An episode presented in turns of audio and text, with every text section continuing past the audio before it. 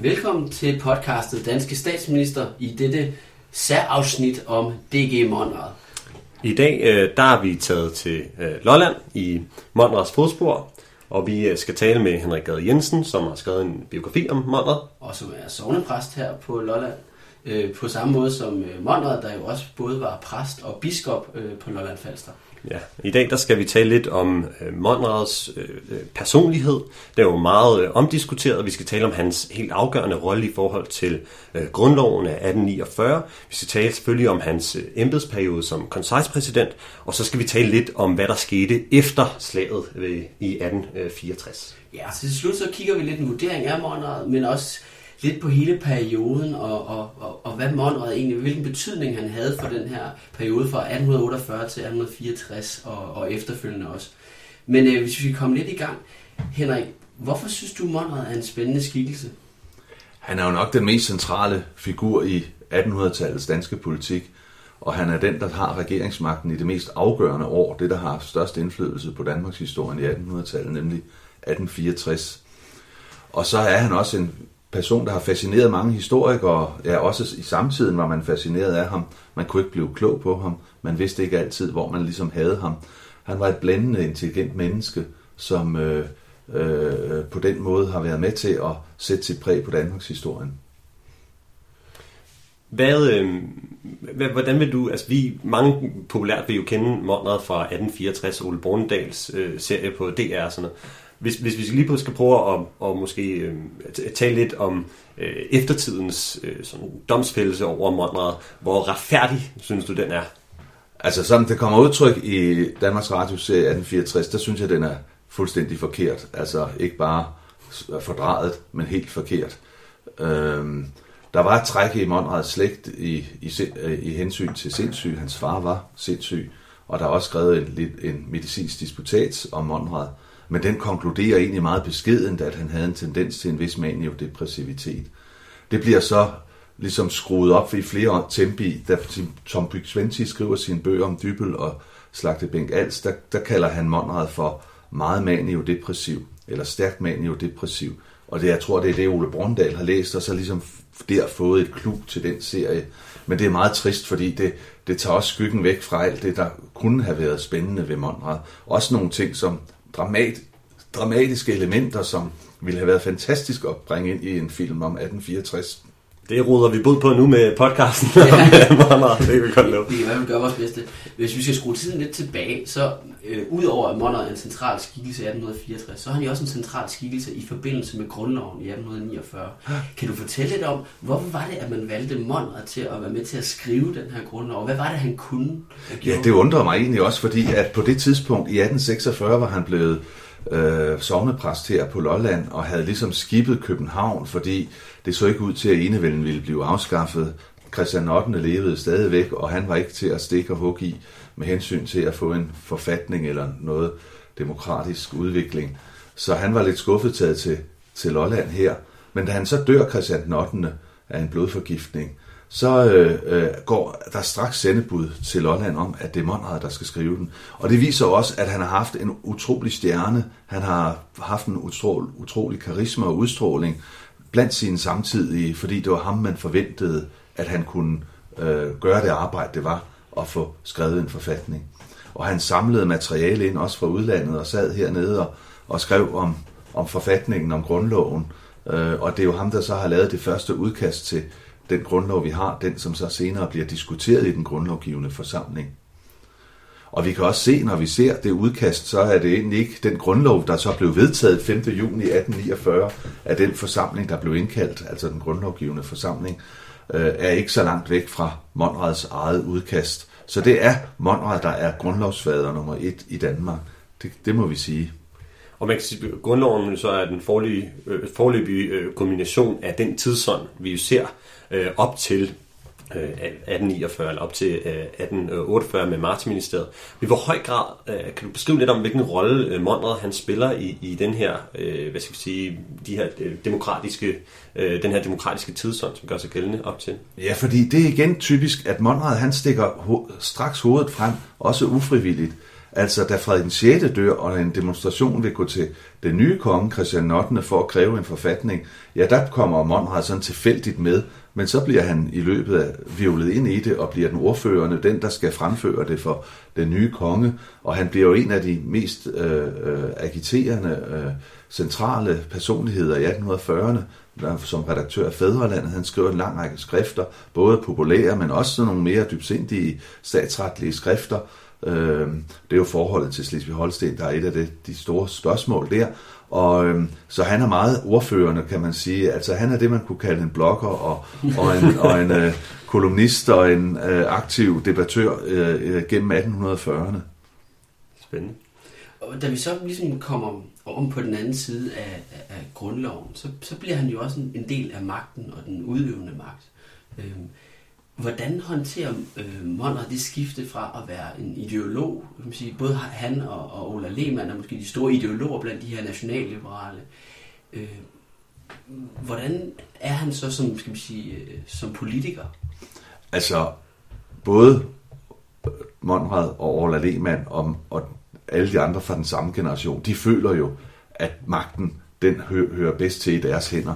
De er sådan en generation, der næsten er er født med Marshallstaven i hånden, i hvert fald ryster den godt i tornystøjet, øh, fordi de føler egentlig, at magten, den, den, øh, de er berettiget til at udøve magten, og derfor går de, øh, er de glade for at få ministerposter der i den første regering efter, øh, efter grundloven.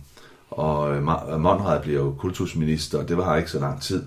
Og, øh, øh, og det er heller ikke fordi, der bliver gennemført så meget, men alligevel bliver der sat nogle helt nye aftryk øh, på et nyt Danmark i, øh, med, med det, der sker der.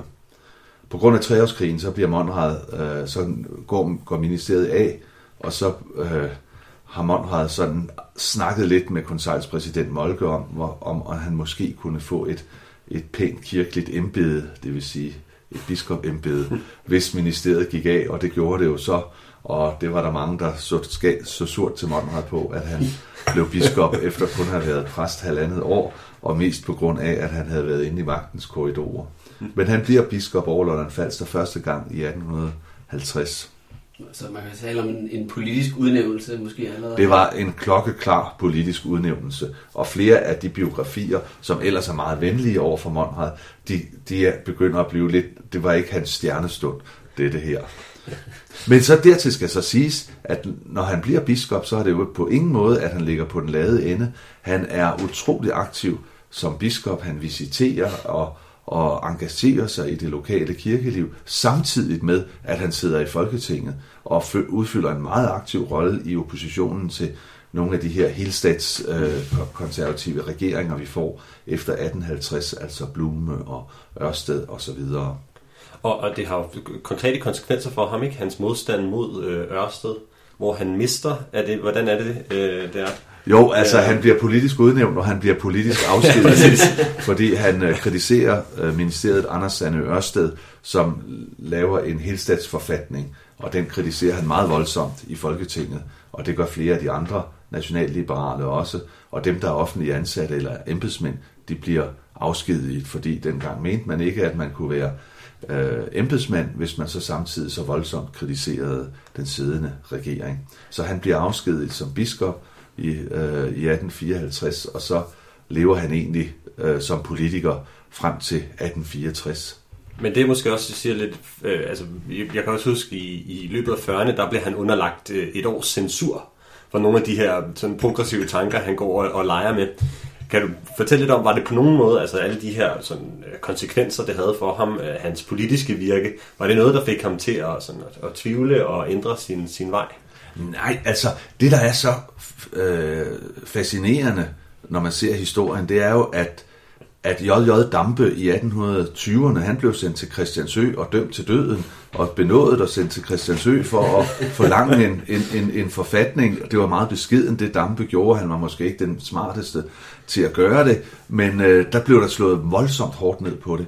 Og man har stadigvæk enevælden i 1840'erne, øh, men der er tiden en anden. Enevælden er blevet aflegitimeret. Man frygter den ikke længere. Altså, den har ikke den frygtindgydende magt, som den havde tidligere, og derfor tør den nye unge generation, det er næsten et slags generationsopgør eller et ungdomsoprør, de er slet ikke bange for at, at skrive ud og, og, og kritisere øh, enevældens, både kongen og, og, og, og tilstandene på det tidspunkt. Og Monrad bliver faktisk også dømt for et års censur og for bliver idømt en bøde, og der var nogle konservative, der håbede på, at han også blev sendt til Christiansø.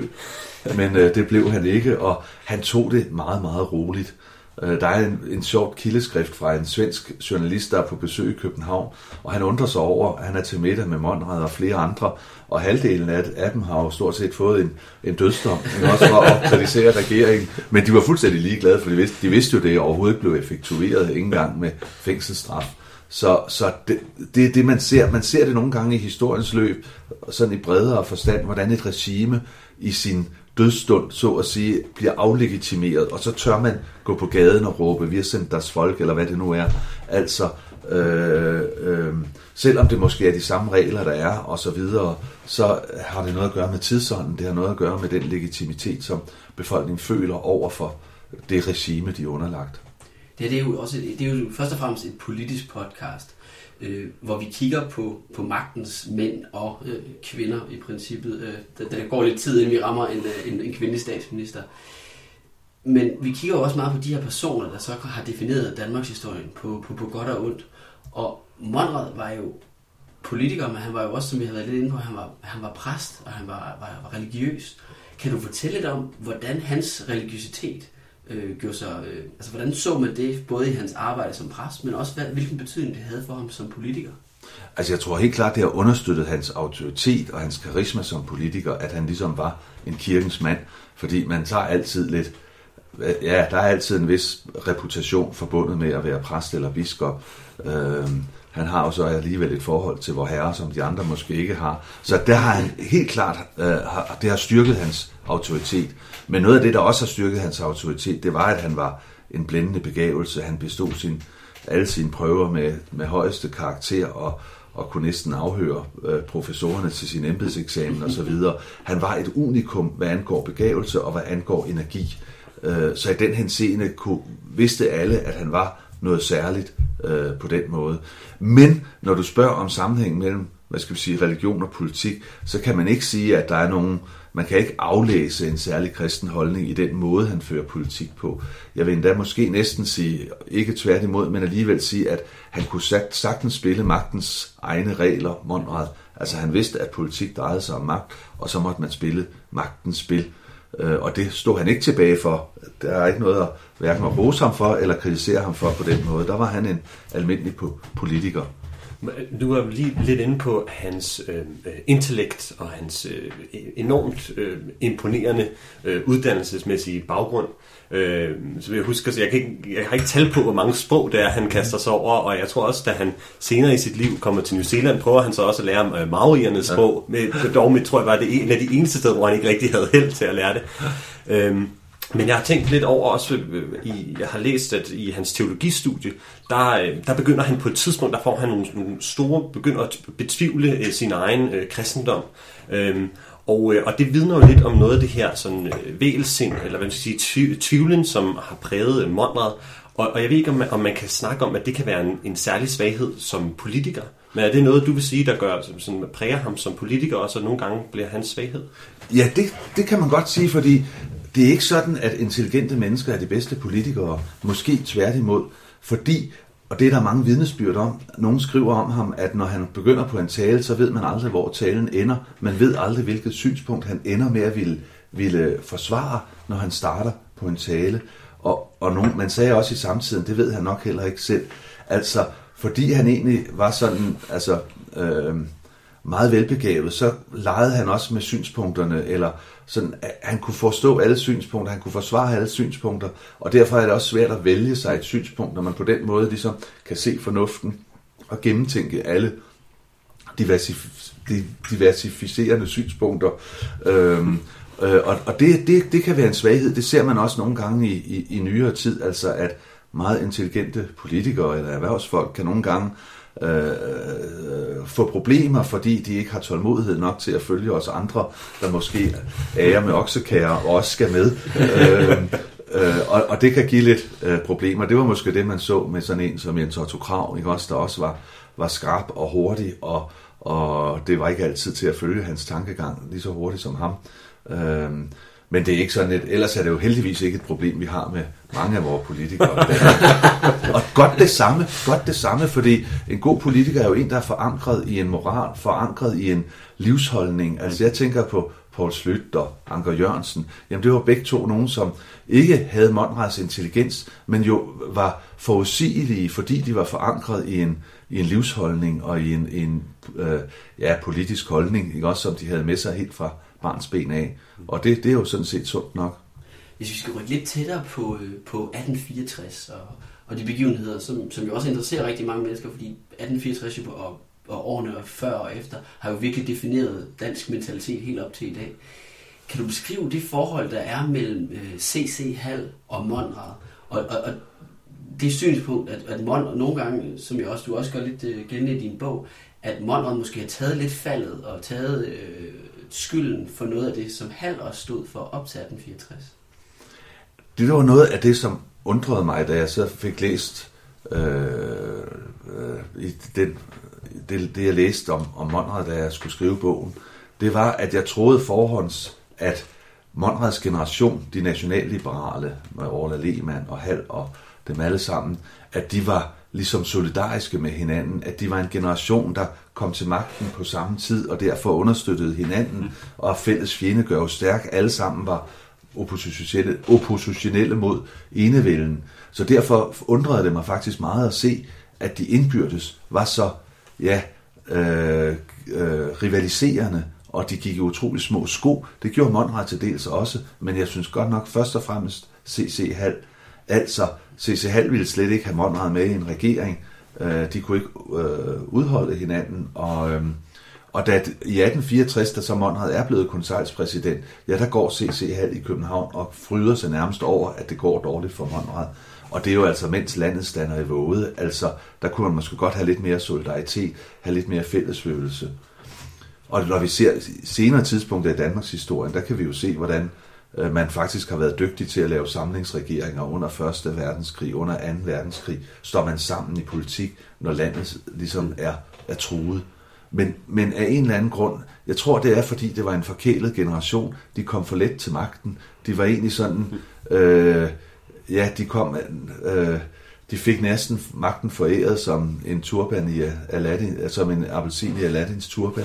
Og derfor var de egentlig ikke, i hvert fald nogle af dem, og det gælder for eksempel C.C. Hall, var egentlig ikke skolet til at udøve den, den magt, som de fik.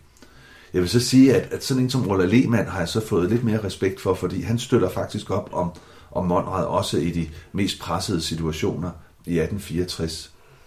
Og vi skal jo også se på, at hvis, altså det man altid siger i dag med eftertidens bagklogskab, det er jo, at man øh, i, i den konference, der var efter 1864, London-konferencen, hvor man ligesom skulle prøve at finde ud af, hvad der skulle komme ud af krigen.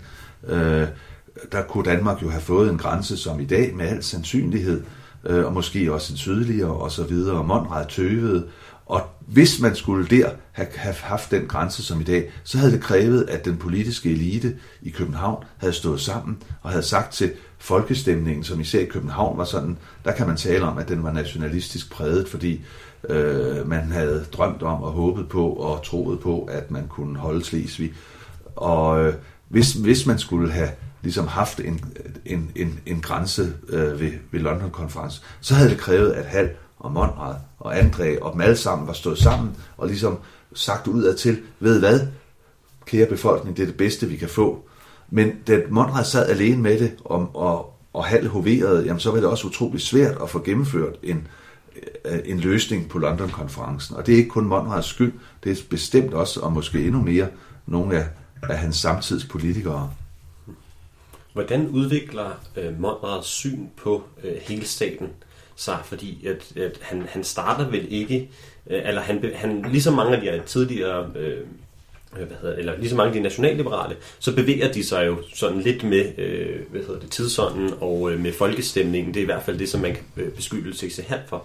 Men altså siden øh, 40'erne og sådan, hvordan udvikler Monrads syn på hele staten sig egentlig, og hvornår når han dertil, hvor at, at krig er den uundgåelige øh, konsekvens? Ja, det er jo typisk for Monrads også øh, gemyt eller hans væsen, det er jo, at han så at sige ikke lægger sig fast på noget bestemt standpunkt. Og det gælder heller ikke øh, med hensyn til forholdet til hertugdømmerne Slesvig-Holsten og, og hvad der skal ske der. Altså, mens de andre nationalliberale øh, meget tidligt bliver sådan ejderdanske, altså gerne vil have Slesvig med og Danmark til ejderen, det vi hører og kender, øh, så var Monrad mere sådan øh, overvejende, mere henholdende, mere spekulativ, og, og havde, havde ikke noget imod en eller anden form for helstatsordning øh, i 1840'erne. Øh, så der er han egentlig åben over for det. Men det ser jeg egentlig også som en svaghed lidt ved Monrad, at han ikke sådan tydeligere, som de andre måske ser, at hele staten faktisk ikke er overlevelsesdygtig ind i det, hvad skal vi sige, den demokratiske tidsalder. Det er også et problem, der gør sig gældende for mange af de her personer, altså både med, med, med Hal og med, med Monrad og flere af de andre, at, at, at, at de jo ikke rigtig, der er ikke rigtig nogen, der, der, der står klar til at sige, hvad er det, vi gør her? Hvad er løsningen på det her? Hvordan får vi får løst det her helstatsspørgsmål? Og øh, kan vi lade Holsten gå? Kan, kan Slesvig blive en del af det? Og hvad gør man i forhold til stormagterne? Ja, ja. ja og det er jo fordi, man har en overleveret altså statsform, altså helstat med hertugdømmer, altså som er udemokratiske. Man har tyske kanseli, danske kanseli i København og så videre. Og, og det er jo i virkeligheden et levn fra øh, øh, i første omgang Wienerkongressen, men også længere tilbage i tiden jo. Og så da, da ligesom demokratiet står på dagsordenen fra ja, op gennem 1800-tallet, så bliver de utidsvarende, de her hvad skal vi sige, øh, øh dynastiske styreformer og med helstater og, og dobbeltmonarki og så videre. Og, og det er jo den gnidningsproces, Danmark oplever mere hårdt end måske andre europæiske nationer i 1800-tallet, fordi vi har øh, er, er halvvejs forbundet med Tyskland via Holsten, ikke? også der er tysk, og den danske konge er, er hertug af Holsten, og som sådan medlem af det tyske forbund, og så videre, og så videre.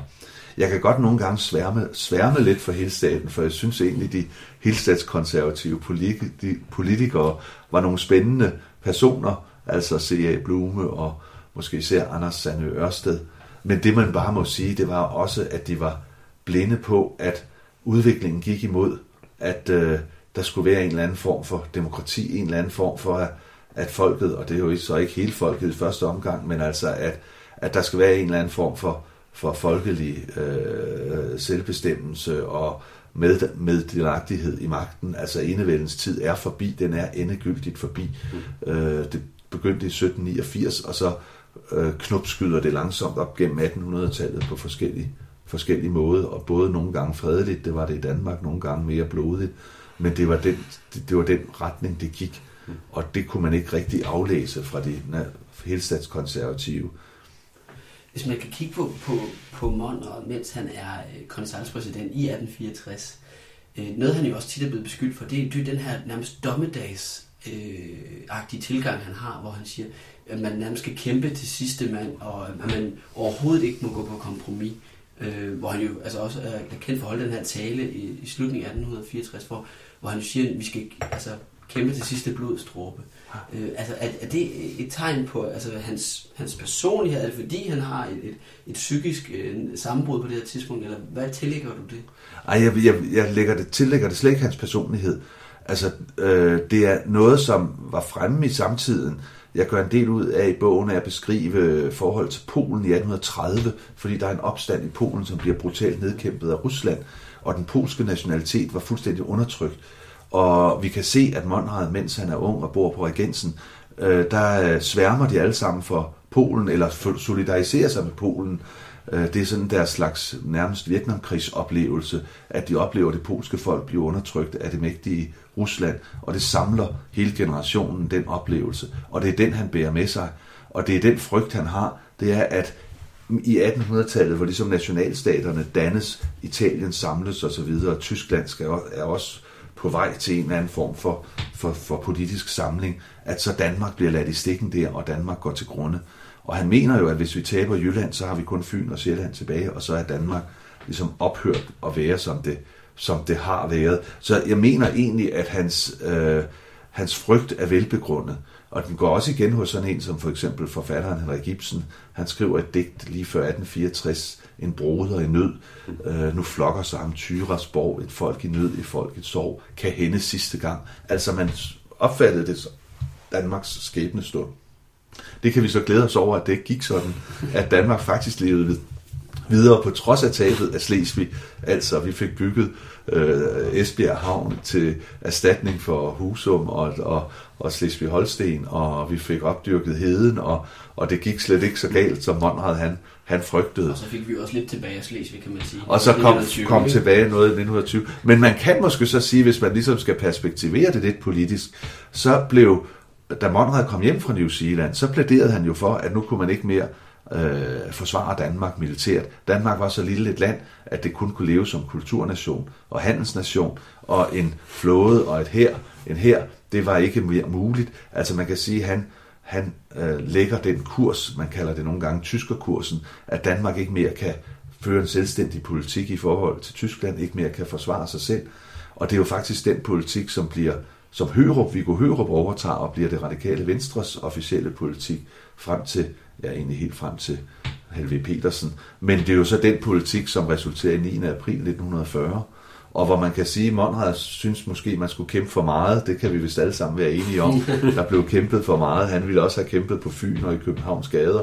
Øh, men så til gengæld slår pendulet om, og så føder han selv de tanker, der fører frem til, at man måske får kæmpet for lidt øh, øh, 80 år senere i, i øh, 1940.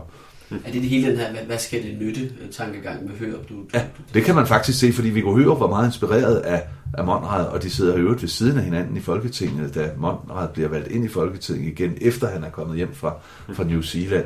Øh, og der er en nekrolog som øh, er Hørup over Monrad, hvor man kan se, at han ligesom...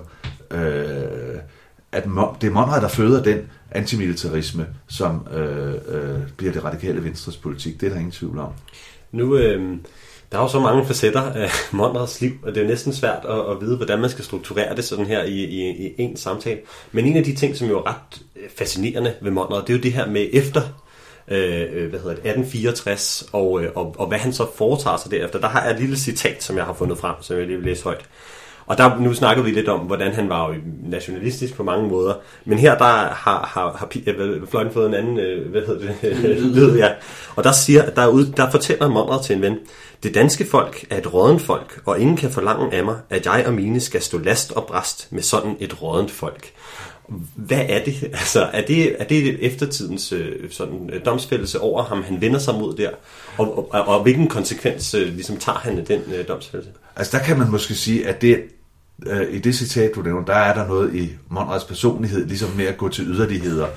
Hvis ikke det ene, så er det andet, og så videre. Jeg mener ikke, at det har haft indflydelse på politikken, men det er klart, det har haft indflydelse på hans private liv, hans personlige liv, fordi han jo efter 1864 så ligesom synes netop, at der er ikke plads til ham mere i Danmark. Han bærer jo også ansvaret for 1864, og derfor emigrerer med hele sin familie til, til New Zealand. Mm. Og der er mange citater, hvor han øh, ytrer sig på den på den måde der, og det er, han, ja, altså, øh, der skal man som politiker være pragmatisk, man har ikke råd til at, at formulere sig i absolutter på den måde der, altså det, øh, det er ikke så heldigt, men altså det er udtryk for, at, at øh, øh, også af, at han så det så afgørende, det der skete i 1864, at hvis man tabte der, så vil man i virkeligheden tabe, tabe Jylland.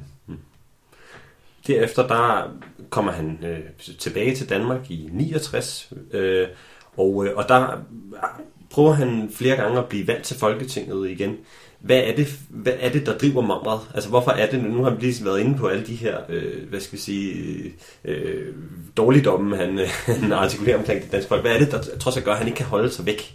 Ja. Og, og hvor meget succes har han så med, øh, med sin politiske virke efter? Ja, altså der, der, der, der kan man godt referere til noget i Monrads personlighed, som bestemmer hans virke, fordi han havde en utrolig virketrang, og han kunne faktisk gøre tre til fire mands arbejde gennem hele sit liv. Det kan man se som biskop, hvor han er en flittig biskop, og samtidig kan skrive teologiske værker, og samtidig kan være medlem af Folketinget. Og da han kommer hjem fra New Zealand, ja, der kom, bliver han hurtigt øh, sovnepræst ude i Brøndby Øster, og øh, øh, udgiver en prædikensamling og så videre, og folk strømmer fra København ud for at høre ham, men det er slet ikke nok for ham.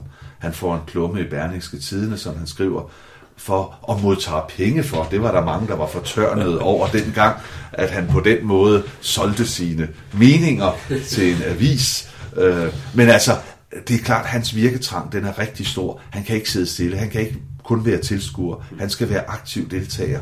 Øh, og derfor prøver han flere gange at blive øh, medlem af Folketinget igen. Det mislykkes to gange. Øh, og og det ærger ham rigtig meget, selvom han også udtaler, at det betyder ikke noget. Men det gør det da ikke også. Og i den henseende kan man godt tilskrive det en vis form for forfængelighed. Altså selvfølgelig vil han være med der, hvor med i maskinrummet, med hvor det, hvor det sker. Han bliver så genvalgt til Folketinget, efter han er blevet biskop øh, i 1870'erne, og sidder nogle perioder der.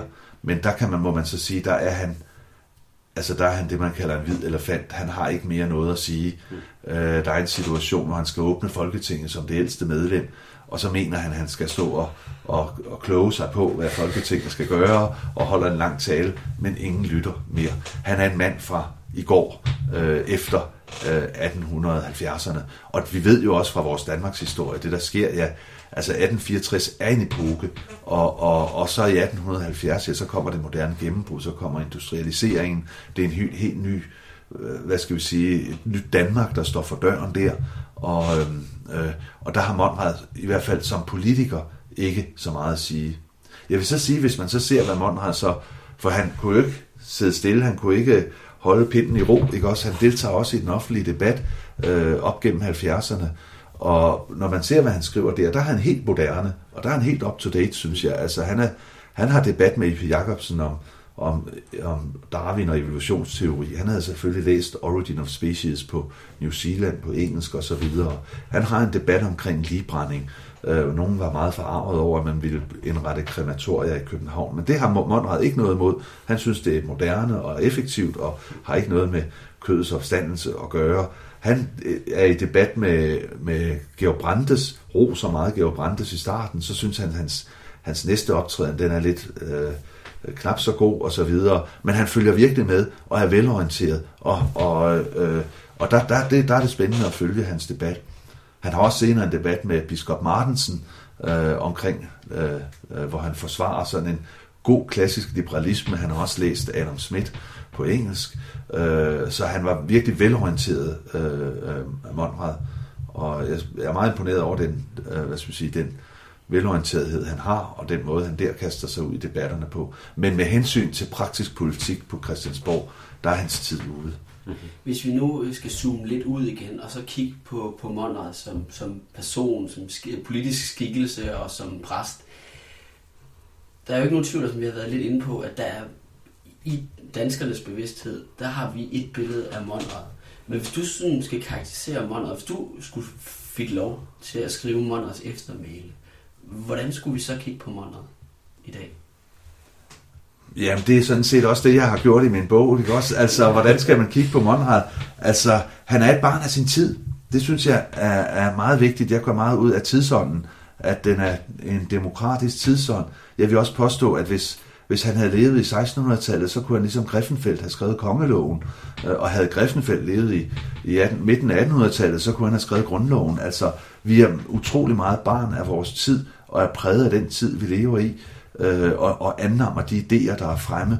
Og det var Monrad i høj grad. Han var et barn af sin tid, men han var også et meget intelligent barn af sin tid. Derfor blev det ham, der kom til at ligesom, tage tæten i mange af de ting, der skete i samtiden, altså både med grundloven og til sidst også med 1864.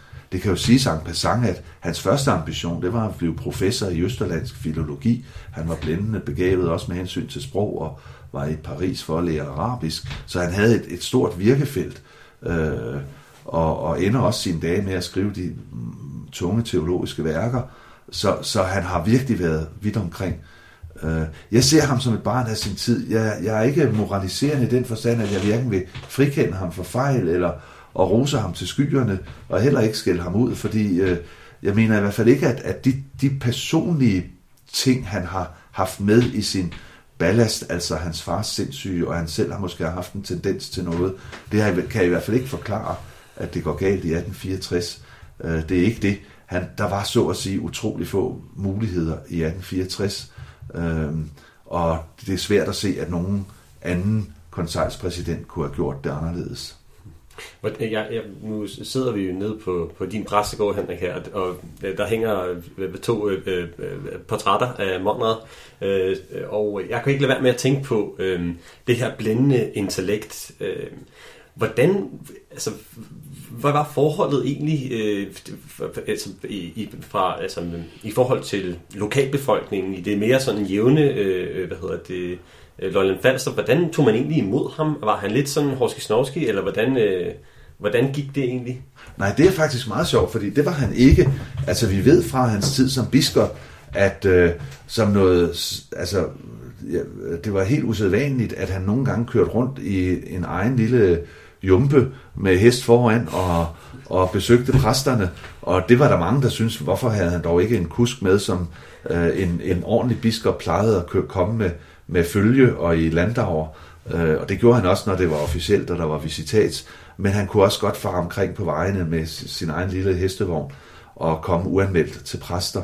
Og han var også iklædt, øh, i hvert fald som i det tilsyneladende, øh, vi ved, altså var på ingen måde fint, fint klædt og, og, og, og Horski Snovski. Øh, han skulle tiltales deres velerværdighed, den måde tiltalte man biskopper dengang. Men øh, han gjorde i hvert fald meget for, at det ikke skulle være sådan. Mm-hmm. Og man kan også se på noget andet noget, det var, at han gjorde meget ud af, af skolelærerne på London Falster. Han inviterede dem med i, præste, i bispegården. Det var der mange af præsterne, der syntes, hvad skulle de der øh, skolelærer, var med, med i bispegården for? De var også mange af dem var jo venstremænd, ikke også? Så det var jo, det kunne de ikke lige se. Øh, men der var han faktisk rigtig meget nede på jorden, vil jeg sige, øh, øh, som, som biskop. Øhm, så, og han havde jo også tidligere i sit liv, både som kultusminister og skoledirektør i København, gjort rigtig meget for, for, øh, øh, for, for, for folkeskolen eller uddannelserne. Så, øh, så det interesserede ham meget. Og når han havde visitat, så inviterede han altid konfirmanderne. Nogle gange de sidste tre års konfirmander, de skulle komme op, og så overhørte han dem, om de kunne, og det var ikke kun om de kunne deres øh, øh, trosbekendelse af fader, men også om de kunne noget regning og noget stavning. Og når han syntes, det var utilstrækkeligt, jamen så kritiserede han selvfølgelig skolelæreren, men han var aldrig hård og, og ubarmhjertig på nogen som helst måde. Det må, er, så er det en konsekvens af hans egen øh, opvækst måske? Altså, vi var jo inde på, at hans far var sindssyg, men, men familien blev jo opløst i virkeligheden, og han, øh, ja. det er jo ret tilfældigt, at han, ja. han når den position ja. i samfundet, som han gør. Ja. Det er måske også sådan... At det, det, det der undrer mig med, med, med Monrad, det, det, det er egentlig lidt det, at han, da han bliver student og kommer til København i 1830, ja, der har han en sindssyg far. Mens han er aktiv politiker, der er hans far indlagt på en sindssyg anstalt i Danmark. Altså, og det, jeg kan slet ikke se, at han ligesom er præget af det. At det er slet ikke noget, der tynger ham på en eller anden måde. Han på en eller anden måde går, går væk fra det. Vi ved med H.C. Andersen for eksempel, han var jo redselslagen for, om han skulle møde en halvsøster fra Odense, der var vaskekone i København. Det præger hele hans forfatterskab nærmest. Tragedie. ja, altså, og det, det måtte han fuldstændig hævet over, eller det, det, det, det, det rører ham ikke. Øh, øh, og han får et godt familieliv, på trods af, at at øh, hans, altså, hans familieliv med hans far og hans mor. Mm. Øh, og, det, og han har også været heldig undervejs, kan man sige. Han fik nogle rigtig gode plejeforældre i Præstø, og han fik en rigtig god også plejefar som på latinskolen, som har stimuleret ham. Så, så han har egentlig haft det lykkeligt, kan man sige, under de omstændigheder. Jeg har meget ondt af Monrads mor, ikke også, som må afgive, må sende alle børnene i pleje, og næsten ikke ser dem mere. Dengang kunne man ikke være enlig mor. Så det har været, der har været nogle familiebånd, der har været altså sorgfulde, og, og har, det har været svært, og, og så videre. Ja, han har også en, en, en bror, der dør en tidligere, der, hvis jeg husker øh, ret, er det ikke sådan? Øh, Didrik, eller sådan noget. Ja, ja, ja. Men, øh, men det, det er en sidehistorie. Øhm, men øh, jeg ved ikke, er vi... Øh, jeg, synes, vi, vi, vi, vi, jeg synes, vi har været godt rundt omkring Monrad, både mm. personen, politikeren og præsten. Henrik, hvis du skal lave et par afsluttende ord om Monrad, og øh, hvad er det, vi skal huske i dag med Monrad? Hvad er det, vi skal sige tak til Monrad for? Uh, ja, ja, han er jo en, en af vores, altså han er med i vores historie, altså en vigtig person i 1800-tallet. Man kan sige, da han bliver født i 1811, der er Danmark en, øh, der er Danmark lige ved at gå lidt øh, og, og har det rigtig dårligt efter Englandskrigene. Og da han dør i 1877, der er det et moderne Danmark. Der er jernbaner, der er telegraf. Øh, altså, han gennemlever i virkeligheden måske de største forandringer, mere end dem vi har gennemlevet i vores tid, selvom vi tror, at vores mobiltelefon og internet og sådan noget er så, er så stort, så tror jeg egentlig, at, at øh, den tid, han lever i, er den vigtigste i Danmarks historie, fordi der øh, går Danmark fra at være et, et øh, agrarsamfund under meget beskedende forhold, hvor befolkningen levede virkelig spartansk, og så opleve den moderne industrialisering, der jo tonser løs også i, øh, da han, han dør. Han ender med at rejse rundt med jernbane til København og til Nakskov fra Nykøbing og så videre, og bruger telegraf og alt det moderne. Så, øh, så det er den periode, han, han, han lever i. Det man måske så kan sige, hvis man sammenligner med andre grundlovsfædre, altså når man ser de amerikanske grundlovsfædre, Jefferson og så videre, så er han jo ikke på samme måde en, der formulerer sig sådan øh, i, i store vendinger omkring grundloven. Og det er noget af det, man også har kritiseret efter, i eftertiden, at grundloven er et meget, hvad skal vi sige, øh, konkret aktstykke, der skulle der skulle for, øh, forvandle magten fra at tilhøre kongen og til at tilhøre en repræsentativ forsamling. Og, øh, og derfor kan man godt sige, at, at der er ikke sådan den glorie måske omkring den forfat, forfatningsfader. Mm-hmm. Han kunne måske godt have skrevet noget mere sådan liberalt proklamatorisk eller et eller andet. Det har han egentlig ikke rigtig gjort. Det er først senere i sit liv, i debatten med Martensen, han ligesom træder mere i karakter som en, en politisk øh, tænker eller, eller ideolog, hvis man skal sige det på den måde. Ja, udmærket. Henrik, vi vil gerne sige tak, fordi vi måtte besøge dig hernede på din præstegård. Øh, vi ved jo, du øh, er en vidne person om dansk politik også længere hen, så jeg tror ikke, vi vil afvise, at vi, øh, vi, vi vender tilbage. At vi vender tilbage, hvis du har lyst til at deltage. Det vil jeg meget gerne. ja, øh, mange tak. Så ellers er der ikke så meget at sige end øh, tak, fordi I lyttede med. Og på genhør.